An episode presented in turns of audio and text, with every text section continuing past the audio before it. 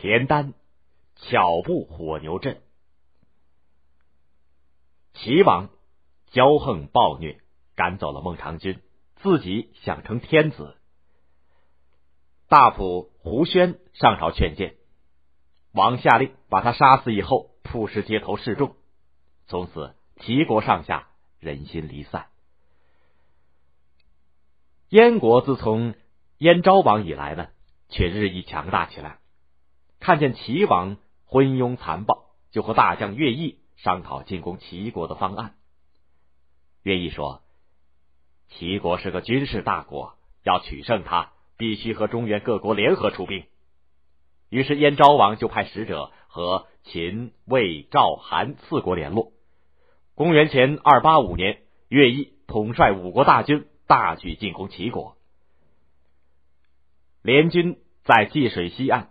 大败齐军，齐军大将韩聂战死，齐王逃回了齐都临淄。打败齐军以后，各国诸侯的军队乘胜收起了齐国边境的一些城市，然后就回国了。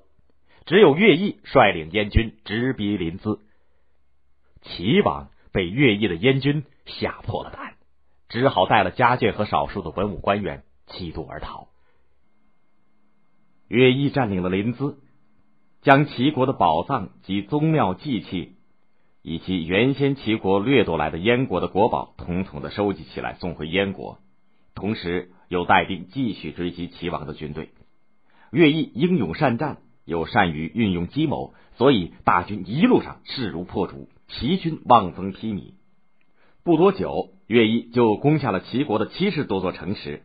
这个时候，齐国只剩下莒城，也就是山东省莒县和即墨两个地方没有被攻下来。齐王逃到了莒城，并向楚国求救。楚顷襄王派大将闹齿带兵二十万救齐。闹齿到了莒城，看见齐王已经大势已去，就杀了齐王，企图自立为王。乐毅的军队围攻莒城，但由于楚军力量强大，久攻不下，于是呢，乐毅就移兵。包围了即墨，乐毅对即墨采取了围而不打的战术，并且呢允许百姓出城耕田购粮。他也约束燕军不准掳掠百姓，他想让即墨城里的军民不战而降。再说，即墨的守将这个时候正好病死了，城里边没有领军御敌的主将，于是大家就选举出了一个叫做田丹的人出来主持守城。田丹是一个很有智谋的人，他从小就熟读兵书，希望有朝一日能够为国出力。但是齐王啊，不懂得用人。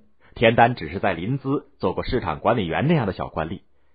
在燕兵入侵和齐国的官员百姓逃难来到即墨的路上的时候呢，田丹就曾经机智的把当时的车轴两旁突出的部位给锯掉，并且呢包上了铁皮，所以他的坐的车呢灵活机动，顺利的达到了即墨。而许多官员坐的车，因为车轴太长，互相碰挂，在乱哄哄的逃难当中，有的人车翻人亡，有的因为行动迟缓而成了燕军的俘虏。田丹当了即墨的守将以后，他不盲目的出战，他一面组织人力修筑加固城墙，准备固守；另一方面呢，又派人出去打听敌军外面的情况和政治形势。不久，派出去的探子。回来报告说，燕昭王死了，继位的燕惠王不信任乐毅，于是田丹就立刻派人到燕国去放风，说乐毅迟迟不攻打莒城和即墨，是想在齐国收买和笼络人心，自己想当齐王。否则，齐国的七十多座城池都攻下来了，还剩下这小小的两个地方，会几年之内攻不下来吗？这些传言没过多久。就风风雨雨的传到了燕惠王的耳朵里边去了。燕惠王听了这些谣言，就更加对乐毅不满了。于是他派自己的心腹将军齐杰去即墨前线代替了乐毅。乐毅很伤心，又怕回去受到燕惠王的迫害，就投奔赵国去了。齐杰到任以后，一改乐毅的做法，他立刻下令加紧攻城。并且在攻城的时候，把一些俘虏的齐军割去鼻子，赶他们打头阵。他还让士兵把即墨附近齐国人的坟墓全部挖开，把骸骨点火烧掉，即墨城里的军民见燕军这样残暴，个个恨得咬牙切齿，纷纷到田丹那里请求出阵和燕军决一死战。田丹看到城里的军民的抗敌士气鼓起来了，又使出了第二条计策。他调出城里的精壮军民五千人，日夜在隐蔽处训练，同时只让老弱的军人和妇女守城，还收集了城里的金子，叫人带上，扮成富翁，偷跑出去向齐杰投降，请求燕兵在破城之后不杀害骚扰他们的亲属。齐杰看了以后，心花怒放，觉得即墨守不了几天了，就让手下的军官和士兵尽情的作乐几日，准备最后攻城。就在这个时候，田丹把城里的牛统统的集中起来，约有一千头左右，在他们的身上披上画有五颜六色龙纹图案的绸布，牛角上绑上了锋利的尖刀，牛尾上附着浸透了油的麻丝，在城墙根凿开了几十处洞，把牛牵到洞口。待到晚上，他命令士兵们在牛尾巴上点着了火，把牛统统的赶出了洞外。